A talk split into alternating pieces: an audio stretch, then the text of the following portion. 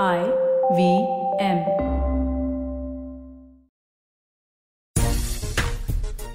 World cup में लगातार दो मैच हारने के बाद भारतीय टीम मानो पीछे मुड़ के देखना नहीं चाहती। लगातार 10वीं जीत हासिल करके भारतीय टीम ने एक नया रिकॉर्ड बनाया। श्रीलंका के खिलाफ सीरीज का पहला मैच जीता और बहुत ही शानदार तरीके से भारतीय टीम ने ये मुकाबला जीता।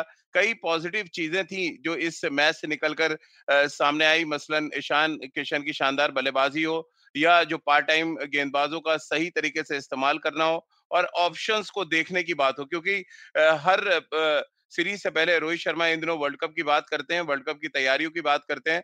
इस लिहाज से श्रीलंका के खिलाफ जो बचे हुए दोनों मैच हैं वो भी बहुत अहम हो जाते हैं। नमस्कार, खेल नीति पर आपका स्वागत है और हमारे साथ जो तमाम दर्शक और व्यूवर्स जुड़ रहे हैं उनका भी बहुत बहुत स्वागत है। आज हमारे साथ सबा भाई के साथ साथ रितिंदर सिंह सोढ़ी हैं, हमारे साथ पूर्व अंतर्राष्ट्रीय क्रिकेटर, अंडर 19 वर्ल्ड कप विजेता और अंडर 15 के कप्तान रहे जब इंग्लैंड में भारत ने वर्ल्ड कप जीता। साथ ही राहुल काद्यान हमारे साथ हैं, जाने माने स्पोर्ट्स प्रोड्यूसर हैं और अक्सर उनकी आर्टिकल्स हैं या जिस तरह के प्रोग्राम्स बनाते हैं उस पर नजर रहती है। और आज एक डिफरेंट एस्पेक्ट हम देंगे खेल नीति के प्लेटफॉर्म पर कि क्या कुछ नजरिया है हमारे जो तमाम एक्सपर्ट्स हैं उनका श्रीलंका के साथ जो सीरीज चल रही है उसको लेकर। अब क्योंकि सबा भाई, सीरीज अगर आप तराजू पे रखेंगे तो मामला 19 और 20 का नहीं है बल्कि 19 और 25 या 19 और 30 नजर आ रहा है अगर हम तराजू पे देखें। बट एक्चुअली वर्ल्ड कप की तैयारी के लिहाज से क्या कुछ पॉजिटिव आप देख पाए इस सीरीज के पहले मुकाबले में? देखिए, वेस्ट इंडीज के खिलाफ जो मुकाबले हुए थे उसमें ज्यादा मुझे लगा कि कॉम्पिटिशन था, ज्यादा क्वालिटी थी। वहां से कई सारे टेक अवेज भारतीय टीम को मिले हैं। अगर हम नंबर 1 से नंबर 11 पर को देखें तो वहां पर कई सारे पॉजिटिव्स हैं। मिडिल ऑर्डर को मैच को फिनिश करना, मिडिल ऑर्डर की वजह से टारगेट सेट करना, हमारे गेंदबाजी में वो एफिकेसी का बढ़ जाना, ये सारी चीजें हमें वेस्ट इंडीज के खिलाफ देखने को मिली थी। एक दो एरियाज जो थे वो थे टॉप ऑर्डर का क्लिक करना और उसके साथ साथ कैचिंग या फील्डिंग। तो इस मुकाबले में जो हुआ है श्रीलंका के विरुद्ध, वहां पर अच्छा ये रहा कि एक और बॉक्स को टिक कर दिया है भारत ने, वो टॉप ऑर्डर भी क्लिक करने लगा है। पहले के जो पावर प्ले होते हैं वहां पर कंजर्वेटिव अप्रोच की जरूरत नहीं है, वहां पर आपको खुलकर बल्लेबाजी करनी होती है, वो देखने को मिला। उसके बाद भी जिस तरह से स्ट्राइक रेट बढ़ा के रखा, जिस तरह से टारगेट सेट किया, जिस तरह से फिनिश किया श्रेयस अय्यर और ईशान किशन ने, ये सारी चीजें दिखला रही है कि धीरे धीरे हर मैच दर मैच कुछ ना कुछ इंप्रूवमेंट भारतीय टीम दिखा रही है और ये बहुत ही अच्छे संकेत हैं। बहुत जरूरी है, इसके बारे में कई बार हम लोगों ने बात भी की है कि जब तक कि आप कोर एरियाज को एड्रेस नहीं करेंगे, जब तक कि आप अपने वीक एरियाज को एड्रेस नहीं करेंगे, तब तक आप इम्प्रूव नहीं करेंगे। तो भारत ने इस बार मन बना लिया है कि जो हमारी कमजोरियां हैं उसको दूर करने का समय आ गया है और उसी पर काम हो रहा है। राजीव रितेंद्र मी सोनी हमारे एक व्यूअर है, उनका सवाल है कि रोहित शर्मा की कप्तानी को लेकर वो पूछ रहे हैं कि क्लैरिटी ऑफ थॉट्स क्या उनको सक्सेसफुल बना रही है T20 फॉर्मेट में? जिस तरह से वो अपने विजन को लेके, अपनी प्लानिंग को लेके मैदान पे उतर रहे हैं और फिर उसको एग्जीक्यूट करने में कामयाब हो रहे हैं।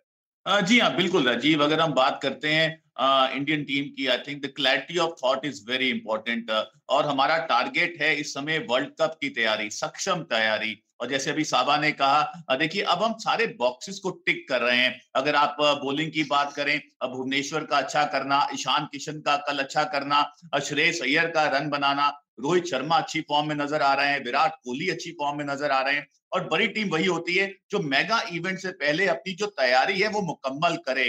तो यहाँ पे अब दिख रहा है, क्योंकि ये टीम की अब तूती बोल रही है। तो हम सब आशा करते हैं श्रीलंका के खिलाफ हमें सीरीज जीतनी चाहिए, हम जीतेंगे भी। लेकिन सबसे अच्छी बात है जो विकल्प अब सामने आ रहे हैं, प्रॉब्लम ऑफ प्लेंटी सामने आ सकती है सिलेक्टर्स के लिए कि सब पूल इतना अच्छा है, सिलेक्ट करें तो किसको करें। तो ये सिचुएशन इंडियन टीम के लिए बहुत कारगर साबित हो सकती है। तो best of luck team India, I think they are doing a splendid job. Rahul, क्योंकि आप लगातार T20 सीरीज और इंडियन क्रिकेट को फॉलो करते रहे, अब हर्षजैन का एक बड़ा तीखा सा सवाल है। उनका ये कहना है कि अगर वर्ल्ड कप की तैयारी आप कर रहे हैं तो इस तरह की कमजोर टीमों के खिलाफ आपको नहीं खेलना चाहिए। कैसे आप देखते हैं ये जो सजेशंस आते हैं फैंस की तरफ से? बिल्कुल, देखिए कोशिश करनी चाहिए कि कमजोर टीमों के साथ ना खेले, लेकिन क्योंकि ये ICC डिसाइड करती है आपको हर रोटेशन पॉलिसी में हर टीम के साथ आपको खेलना चाहिए। और ऐसे में जरूरी ये है कि जो बॉक्सिंग की बात सभासर कर रहे हैं वो टिक कर रही है भारतीय टीम।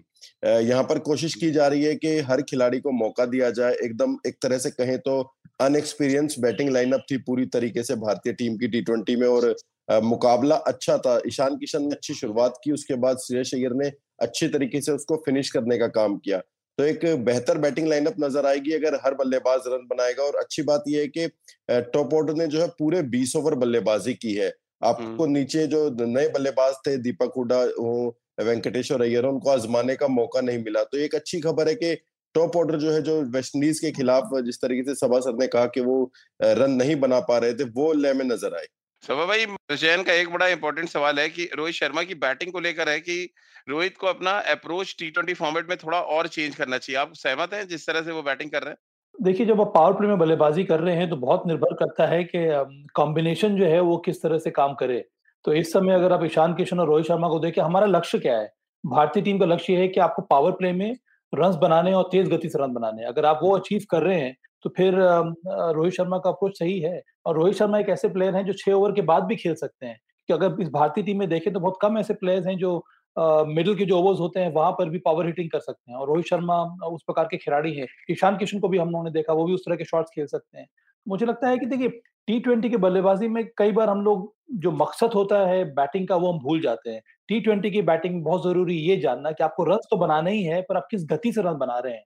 और अगर आपकी गति ज्यादा अच्छी है, अगर आपका स्ट्राइक रेट ऊपर है, तभी आपकी टीम का स्कोर बड़ा होगा, तभी आप बड़े रन चेजेस कर पाएंगे। तो ये ध्यान रखना बहुत जरूरी है, चाहे रोहित शर्मा हो चाहे वो ईशान किशन हो। लेकिन कल सबा भाई क्या दिक्कत आई कि सबका स्ट्राइक रेट 180 के ऊपर था, फिर भी बीच के ओवर्स में रन नहीं बने, और एक समय 220 225 का जो पार स्कोर आप अक्सर कहते हैं वहां जाना चाहिए था, हम नहीं पहुंच पाए। और जितने भी बड़े स्कोर बने सबका स्ट्राइक रेट 180 के ऊपर था। हाँ, इसीलिए मुझे लगा कि पहले ड्रिंक्स के बाद जो हमारा रन रेट थोड़ा बहुत नीचे आ गया था। रन अ बॉल हम लोग रन बना रहे थे वहां पर, और ऐसा आप अफोर्ड नहीं कर सकते हैं। ये अलग बात है कि श्रीलंका की कमजोर टीम है, उसके बाद आपने रिकवर कर लिया और आपने 200 रन बना लिए। पर अगर आप स्ट्रॉन्ग टीम के साथ खेल रहे हैं, अगर वहां पर डिप होगा तो उसको कवर करना बड़ा मुश्किल हो जाता है। और आपके पास अगर बल्लेबाज हैं तो फिर आपको खुलकर खेलना होगा, और हमेशा ध्यान रखना होगा कि स्ट्राइक रेट जो है वो हमेशा ऊपर रहे। तो ये एक दो चीजें हैं जिस पर ध्यान देने की जरूरत है भारतीय टीम को। रितेंदर, क्योंकि सवाल बड़े ढेर सारे आ रहे हैं और आप क्योंकि हमारे शो में जुड़े हैं तो सवालों की जो बौछार है बहुत तेज हो गई है। अब अर्पण है एक हमारे व्यूवर, उनका ये सवाल है कि इंडिया बहुत अच्छे से 220 210 फिनिश कर सकता था, क्या रीजन आप देख रहे हैं कि अच्छा फिनिश नहीं हुआ अच्छे स्टार्ट के बाद? जी, अर्पण जी का ये सवाल बहुत जायज भी है, क्योंकि यहाँ पे राजीव हमें समझना होगा, अगर आप अच्छा स्टार्ट हासिल करते हैं तो आपको जो फिनिश है वो अच्छा करना होगा। तो वहां पे आपके पास विकेट चाहिए, आपके जो फिनिशर्स हैं they should hit the form big time, और यहाँ पे भारतीय टीम को काम जरूर करना होगा, क्योंकि बहुत बार ऐसा होता है हम स्टार्ट अच्छा नहीं करते लेकिन फिनिश बहुत बढ़िया करते हैं। कल स्टार्ट बहुत अच्छा हुआ लेकिन finish could have been better. तो अगर आप वर्ल्ड कप की तैयारी कर रहे हैं, आपको बड़ी टीमें ऑस्ट्रेलिया साउथ अफ्रीका को मारना है, जीतना है उनके खिलाफ, तो आपको जो फिनिश है और स्टार्ट है वो बेहतर करना होगा। तो यहाँ पे रोहित शर्मा जरूर बात करेंगे, क्योंकि अब बॉक्सिस टिक की बात हो रही है। आप हर जो एरिया है, मैटर ऑफ कंसर्न है, उसको आप एड्रेस करना चाहते हैं, उसको सक्षम करना चाहते हैं। तो जी हाँ, ये एक बहुत इंपॉर्टेंट पॉइंट है जहाँ पे भारतीय टीम काम करना चाहेगी। सबा भाई, एक सवाल है मी सोनी जी का, और बड़ा इंटरेस्टिंग सवाल है कि वीके और आरएस की कप्तानी में व्हाइट बॉल फॉर्मेट में क्या कुछ डिफरेंस आप देख रहे हैं? ऑनेस्ट रिव्यू चाहिए सबा भाई उनका। ये पर बहुत जल्दी है सोनी जी इस पर टिप्पणी देना, क्योंकि हम ये भी भूल जाते हैं कि विराट कोहली की कप्तानी, आपको याद है होम सीरीज हुई थी इंग्लैंड के विरुद्ध टी20 में, और उस समय इंग्लैंड की टीम नंबर 1 थी। उसको होम सीरीज में हम लोगों ने बड़े आसानी से हराया था। ऐसा तब हम लोगों को लग रहा था, ये विश्व कप के पहले की बात है, कि हमारी टीम बहुत तगड़ी है, वहां पर हम अच्छा कर लेंगे, इंग्लैंड को हमने हरा दिया है। पर ये सारी चीजों को पर्सपेक्टिव लाकर देखना बहुत जरूरी है, और अंत में कप्तान वही बड़ा है जो अपने प्लेयर्स से अच्छा प्रदर्शन दिखा पाए। देखिए, रोहित शर्मा की कप्तानी में मुझे जो थोड़ा बहुत जो नयापन नजर आ रहा है वो ये है कि वो प्लेयर्स को इस समय उस तरह का ट्रस्ट दिखा रहे हैं, वो फेथ दिखा रहे हैं, और खुलकर बात कर रहे हैं कि क्या एक्सपेक्टेशंस है उनको प्लेयर्स से, चाहे वो संजू सैमसन हो, चाहे वो वेंकटेश अय्यर हो, चाहे वो यूजी चाहल हो, चाहे कोई और खिलाड़ी क्यों ना हो जाए। अब भुवनेश्वर कुमार के बारे में हम देख लें, हम सब लोगों को ये लग रहा था कि अब भुवी की जगह पर किसी और बॉलर को आना चाहिए, कोई जेन्युइन स्विंग बॉलर को आना चाहिए, पर अभी भी भुवी के ऊपर वो ट्रस्ट दिखा रहे हैं, क्योंकि उनको लगता है कि भुवी अभी भी इम्पोर्टेंट एक कॉग है भारतीय टीम के लिए, और उस अनुभव की जरूरत है, क्योंकि उसके अलावा और ज्यादा अनुभव है नहीं भारतीय टीम के पास। तो इन सब चीजों को देखकर ऐसा लगता है कि धीरे धीरे उनको समझ में आ रहा है कि किस प्रकार के कॉम्बिनेशन के साथ उनकी तैयारी होनी चाहिए विश्व कप की। बिल्कुल, तो चलिए, क्योंकि राहुल तक आवाज अगर हमारी पहुंच रही तो एक बार बताएं, राहुल को शायद आवाज नहीं मिल रही है। रितेंदर, तब तक ये सवाल मैं आपसे ले लेता हूँ। कल ईशान किशन की प्रेस कॉन्फ्रेंस में सुन रहा था और ईशान किशन ने कहा कि रोहित शर्मा जिस तरह सभा भाई कह रहे हैं कि बहुत ज्यादा वो सपोर्ट कर रहे हैं और कह रहे हैं कि हमें आपके टैलेंट पे ट्रस्ट है और आप खुल के खेलिए। क्या ये जो ट्रस्ट है, ये जो फेथ है, इससे पहले मिसिंग था, खिलाड़ी एक मैच दो मैच खेलते थे उनको ड्रॉप कर दिया जाता था। ये ट्रस्ट, ये फेथ क्या खिलाड़ियों से अच्छा करवा रहा है जो लगातार 10वां मैच हम जीते हैं?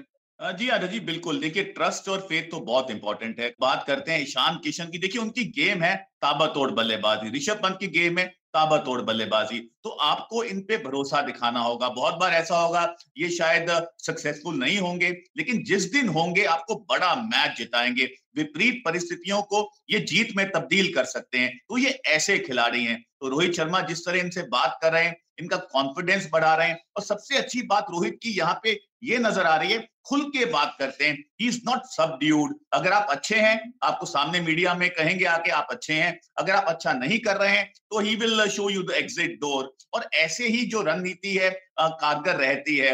आपको परफॉर्म और पेरिस थ्योरी में बिलीव करना होगा। हमने पिछले वर्ल्ड कप में देखा, आपने अपने ट्राइड एंड टेस्टेड प्लेयर्स का इस्तेमाल किया, लेकिन हमें मुंह की खानी पड़ी। लेकिन अब जमाना ऐसा आ गया है रोहित और राहुल का, जहां पे जो प्लेयर्स फॉर्म में हैं, बेशक आप जितना बड़ा नाम हो, अगर आप फॉर्म में हैं यू विल बी देयर, अगर आप फॉर्म में नहीं है you will be shown the exit door. तो ये बहुत अच्छी नीति नजर आ रही है। भाई, श्रेयस अय्यर को लेके कसाट साहब ने एक सवाल पूछा है कि जिस तरह की बैटिंग और जिस तरह के फॉर्म में है और जिस अप्रोच के साथ वो खेलते हैं, क्या एक डेफिनेट रोल होना चाहिए श्रेयस अय्यर का? किस तरह से आप सजेस्ट करते हैं? अगर आप टीम मैनेजमेंट को सजेशन देना हो, आपके क्या थॉट्स हैं इस पे? देखिए, श्रेयस अय्यर की जो जगह बनती है भारतीय टीम, वो है नंबर 3 पर। कल उन्होंने अच्छी बैटिंग की, पर हमें ये भी विराट आएंगे तब भी ये सवाल है कि विराट आएंगे तो कहाँ खेलेंगे, तब मुझे लगता है जगह नहीं बनती है उनके, क्योंकि नंबर 3 के फिर उसके नीचे आना बड़ा कठिन हो जाएगा श्रेयस अय्यर के लिए। और कल जो उन्होंने पारी खेली, अच्छी बात ये लगी कि उन्होंने थोड़ा समय लिया।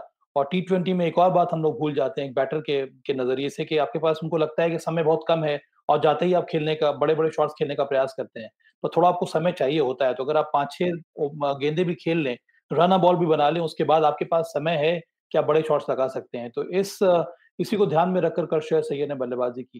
पर मुझे लगता है कि एक बेहतरीन बल्लेबाज है। अब तो मुझे लगता है कि टेस्ट मैच में उनकी जगह पक्की हो जानी चाहिए, और उसका फायदा उनको व्हाइट बॉल क्रिकेट में भी मिलेगा। एक और ऐसा खिलाड़ी है जो तीनों फॉर्मेट खेल सकता है भारत के लिए। राजीव जी, ये बड़ा स्टेटमेंट है सभा भाई का श्रेयस अय्यर के लिए। राहुल, लेकिन राहुल मैं आपसे जानना चाहता हूँ, आपने कल प्रेस कॉन्फ्रेंस सुनी थी ईशान किशन की, जिस तरह से उन्होंने विराट रोहित के बारे में बातचीत की, राहुल द्रविड़ के बारे में बात की, जो सभा भाई ने थोड़ी देर पहले कहा था कि फेथ दिखाना, अपने खिलाड़ियों पे विश्वास दिखाना कितना इम्पोर्टेंट था जब ईशान किशन को आप सुन रहे थे?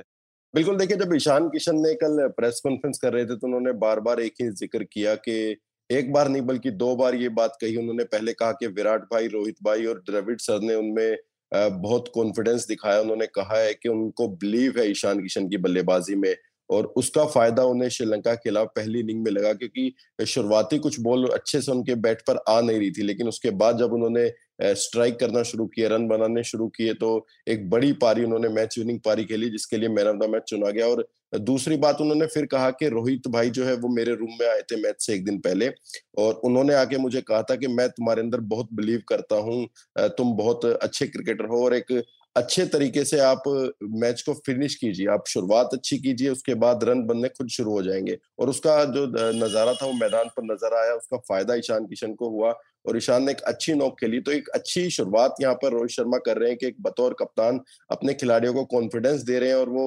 मौका दे रहे हैं कि आप जाइए, आप रन बनाइए। आप ये नहीं है कि अगर वेस्ट इंडीज के खिलाफ आपने ओपन कराया 3 मैच आप नहीं चले तो अब श्रीलंका के खिलाफ उनको बाहर बैठा दिया। हालांकि थोड़ा इसमें किस्मत का भी कह सकते हैं कि साथ था कि ऋतुराज गायकवाड़ जो है वो एन मैच से पहले इंजर्ड हो गए, जिसका फायदा ईशान किशन को मिला, नहीं तो ईशान किशन मिडिल ऑर्डर में खेलते भी नजर आ सकते थे। बिल्कुल। और सभा भाई, बड़ा इंटरेस्टिंग सवाल, थोड़ा पॉइंट से अलग हटके है कि हमारे जो सीनियर खिलाड़ी और रणजी ट्रॉफी के मैचेस क्यों नहीं खेलते हैं? शिखर धवन ऑस्ट्रेलिया में छुट्टी मना रहे हैं, हार्दिक पांड्या सीधे IPL की तैयारी कर रहे हैं। ये थोड़ा सा वरिंग फैक्टर है, थोड़ा स्ट्रिक्ट होना पड़ेगा बीसीसीआई को इसमें। अब कहना बड़ा मुश्किल है राजीव, पर अदरवाइज जो सीनियर प्लेयर है वो सबके सब खेल रहे हैं। अजिंक्य रहाणे खेल रहे हैं, चेतेश्वर पुजारा खेल रहे हैं, ईशान शर्मा ने इस बार ये जो रणजी ट्रॉफी मैच था दिल्ली के लिए, वहां पर वो खेल रहे हैं। तो अब शिखर धवन और हार्दिक पांड्या दोनों के दोनों सेंट्रली कॉन्ट्रैक्टेड प्लेयर हैं। तो हाँ, ये एक पॉलिसी जरूर होनी चाहिए बहुत कुछ डिपेंड करता है वर्कलोड मैनेजमेंट के ऊपर भी। पर हार्दिक पांड्या ने ज्यादा मैचेस खेला नहीं है, क्या वो फिट है 4 डे क्रिकेट के लिए नहीं के लिए कि नहीं, ये कहना बड़ा मुश्किल है। हो सकता है कि हार्दिक पांड्या 4 डे क्रिकेट खेलने के लिए फिट नहीं है, इसकी वजह से वो नहीं खेल पा रहे हैं। अब शिखर धवन के बारे में भी कहना बड़ा मुश्किल है कि अभी वो ऑस्ट्रेलिया में है तो वो क्यों नहीं खेल पा रहे हैं। पर हाँ, एक तरह का एटलीस्ट जो सेंट्रली कॉन्ट्रैक्टेड प्लेयर्स हैं राजीव, उनके ऊपर आपको थोड़ा बहुत ध्यान देना होगा कि अगर वो इंटरनेशनल क्रिकेट नहीं खेल रहे हैं तो क्या वो डोमेस्टिक क्रिकेट खेल रहे हैं कि नहीं खेल रहे हैं। अगर नहीं खेल रहे हैं तो क्या कारण है जिसकी वजह से वो नहीं खेल पा रहे हैं। तो चलिए इसी नोट पर एक छोटा सा ब्रेक लेते हैं, ब्रेक के बाद वापस आएंगे। और भी ढेर सारे सवाल हैं, कुछ रितेंद्र के फैंस भी हमारे साथ जुड़ रहे हैं जो सवाल लेना चाहते हैं रितेंद्र से। सवा भाई के लिए भी ढेरों सवाल है, इन सवालों के जवाब लेंगे। और दूसरा और तीसरा मैच जो बैक टू बैक धर्मशाला में खेला जाएगा उसके बारे में भी थोड़ी सी बातचीत करेंगे। एक ब्रेक लेते हैं, तुरंत हाजिर होते हैं।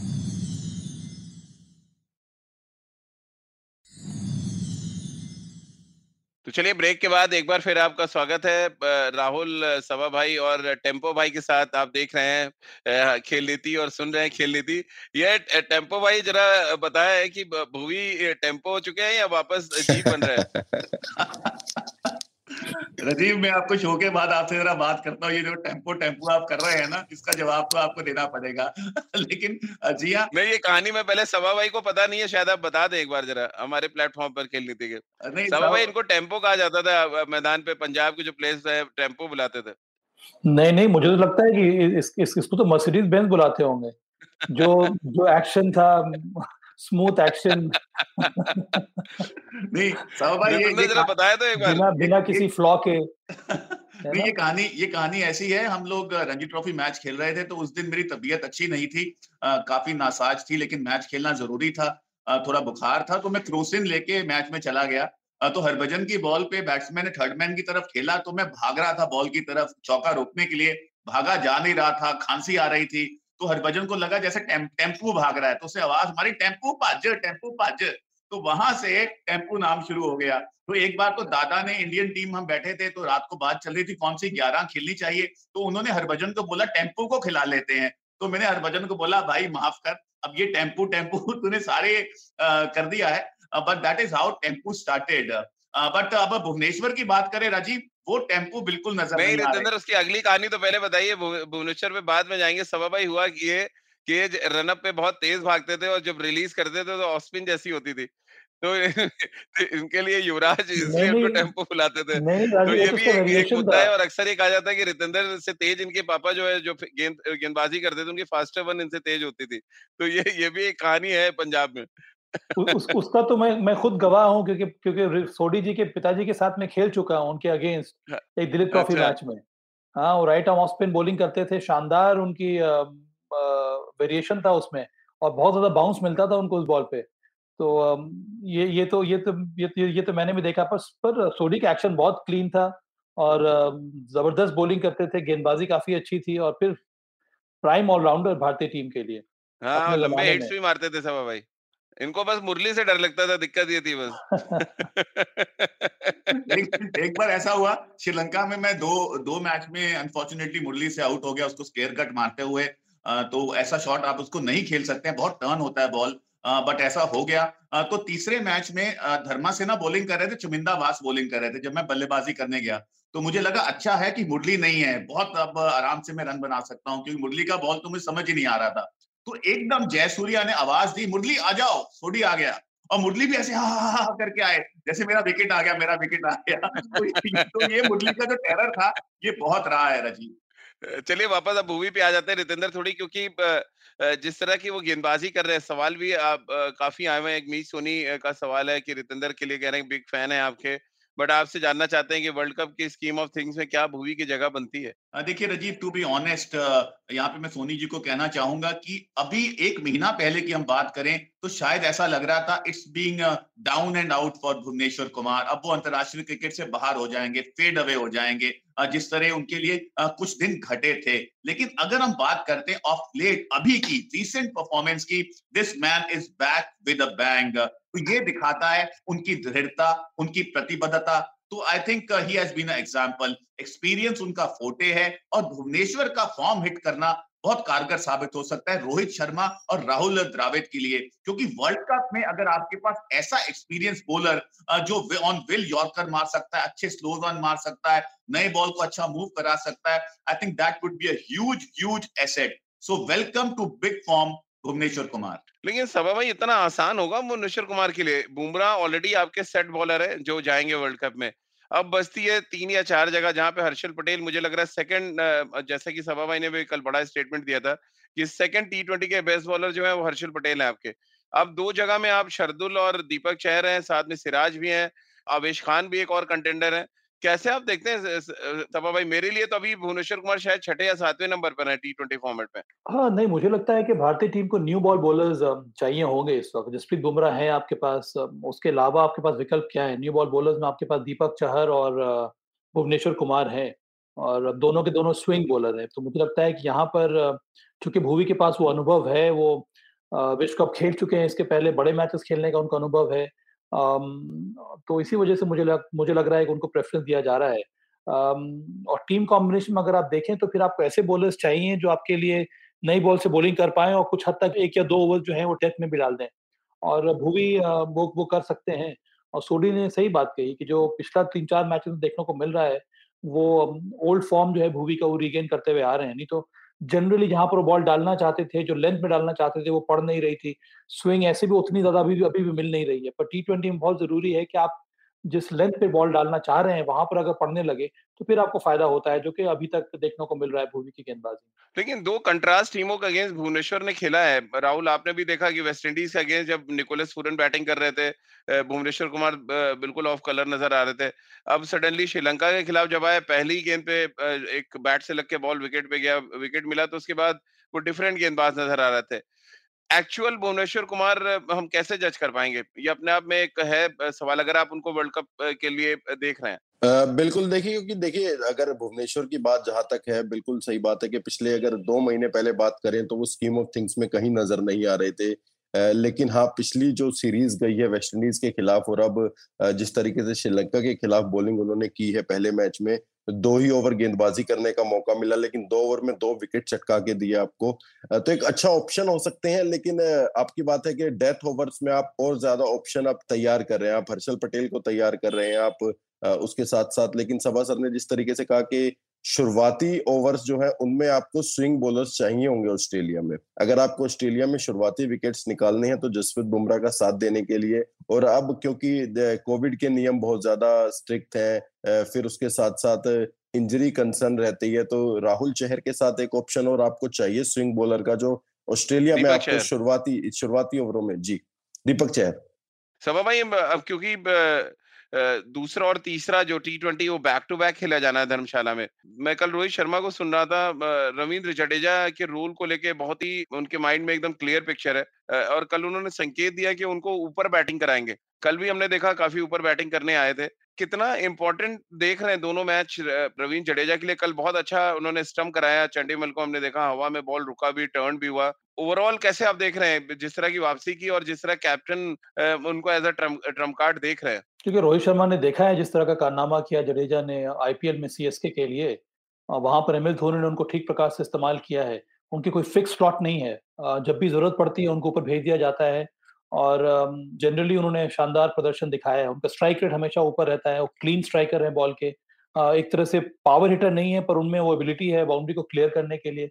उसके साथ साथ गन फील्डर है, फिर वो लेफ्ट आर्म स्पिन गेंदबाजी करते हैं, और अगर आपके पास ऑप्शंस बहुत सारा है तो अगर जडेजा 2 ओवर भी डाल लेते हैं, उसके साथ साथ अगर आप फील्ड में वो कंट्रीब्यूट कर रहे हैं, बल्ले से कंट्रीब्यूट कर रहे हैं, तो इससे अच्छा पैकेज आपको कहाँ मिलेगा? और इसी वजह से रोहित शर्मा ने कहा है कि जब जरूरत पड़ेगी वहां पर जडेजा को और ऊपर भी खिला सकते हैं, पर कितने को आप ऊपर खिलाएंगे? अभी तो जगह बची नहीं है क्योंकि आपके पास ऋषभ पंत भी है, अब श्रेयस अय्यर भी है, विराट कोहली भी है, वेंकटेश अय्यर भी है। तो अब देखिए जैसे कि मिडिल ऑर्डर ऑफ फिनिशर का जो रोल है ना बहुत ज्यादा फ्लेक्सिबल रहता है राजीव, वो निर्भर करता है मैचअप्स के ऊपर, कौन सा प्लेयर किस बॉलर के सामने रन बना चुका है, कौन से स्किल सेट के सामने वो अच्छी बैटिंग करता है। इन सब चीजों को ध्यान में रखकर ही वहां पर वो फ्लेक्सिबिलिटी आनी बहुत जरूरी हो जाती है। रितेंदर, एक सवाल है कसार साहब का आपके लिए, उनका ये पूछना है कि श्रीलंका के साथ जो सीरीज है बाकी के 2 मैचेस के सिक्स्थ बॉलिंग ऑप्शन आप पूरी तरह से अपना तैयार देखना चाहते हैं? एक्सपेरिमेंट्स चलेंगे? पहले मैच में भी हमने देखा दीपक हुड्डा से गेंदबाजी कराई गई, वेंकटेश अय्यर ने बहुत गेंदबाजी उनसे कराई जा रही है। ये सिक्स बॉलिंग ऑप्शन हमेशा सभा भाई का तो बिल्कुल डिमांड रहती है, मुझे लग रहा है कप्तान होते तो सिक्स बॉलिंग ऑप्शन ले ही के हमेशा जाते मैदान पे। ये सिक्स बॉलिंग ऑप्शन क्या स्लॉट भरने की कोशिश होगी इस सीरीज में?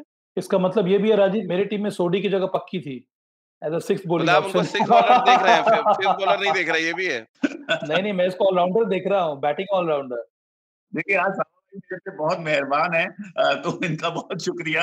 आज लगता है सूरज बहुत सही तरीके से निकला है, मेरे लिए दिन अच्छा निकलेगा।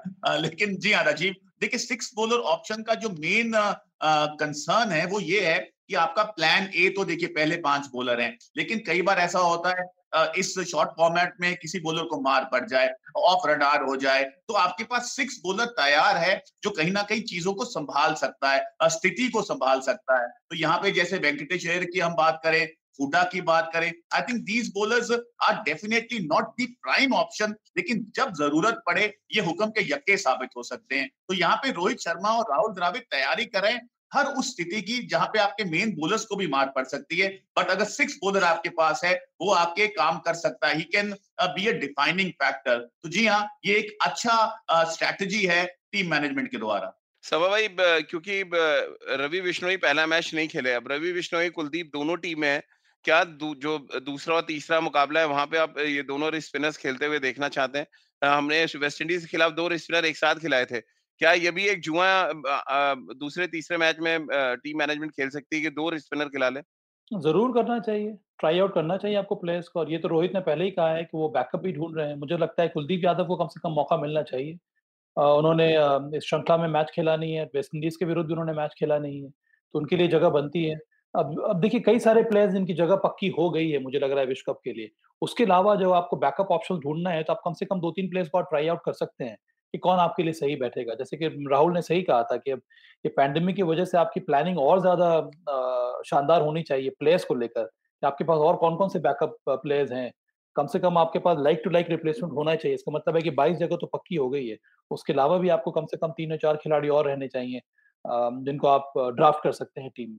चलिए सबा भाई, बहुत बहुत शुक्रिया आपका। रितेंदर, आपका भी बहुत बहुत शुक्रिया। और राहुल, बहुत बहुत शुक्रिया आपका हमारे साथ जुड़ने के लिए। तो इस उम्मीद के साथ कि धर्मशाला जो दुनिया के सबसे खूबसूरत मैदानों में से एक है, वहां पर भारतीय टीम लखनऊ वाला जीत का सिलसिला लेकर पहुंचेगी और न सिर्फ जीत हासिल करेगी बल्कि जो हमारे क्रिकेट एक्सपर्ट्स हैं सबा भाई, रितेंदर, जो सजेशंस वो दे रहे हैं कि वर्ल्ड कप को ध्यान में रखते हुए आपको लगातार अपने खिलाड़ियों को टेस्ट करते रहना होगा और विपरीत परिस्थितियों में जाकर खिलाड़ियों को डालना पड़ेगा, ताकि जब क्रंच सिचुएशन आए, डू एंड डाई सिचुएशन आए, तो वहां पर हमारे टीम बिखरे नहीं, क्योंकि अक्सर हमने आईसीसी टूर्नामेंट्स में भारतीय टीम के साथ ये होते देखा है। तो खेल नीति के साथ आप जुड़िए रोज सुबह 9:30 पर खेल नीति के यूट्यूब चैनल और IBM के फेसबुक पेज पर। इसके अलावा आप मुझसे जुड़ सकते हैं, अपने सवाल भेज सकते हैं। @RajiveMish मेरा ट्विटर हैंडल है। इसके अलावा खेल नीति के ट्विटर हैंडल पे भी आप जा सकते हैं, खेल नीति पी पर, और अपने सवाल और हमारे एपिसोड को देख सकते हैं। इसके अलावा अगर आप खेल नीति का एपिसोड सुनना चाहते हैं तो आप जाएं IBM ऐप पर, IBMpodcast.com पर, गाना, स्पॉटिफाई, सावन, गूगल पॉडकास्ट या अन्य IBM पॉडकास्टिंग नेटवर्क पर। आप सभी का बहुत बहुत शुक्रिया हमारे साथ जुड़ने के लिए।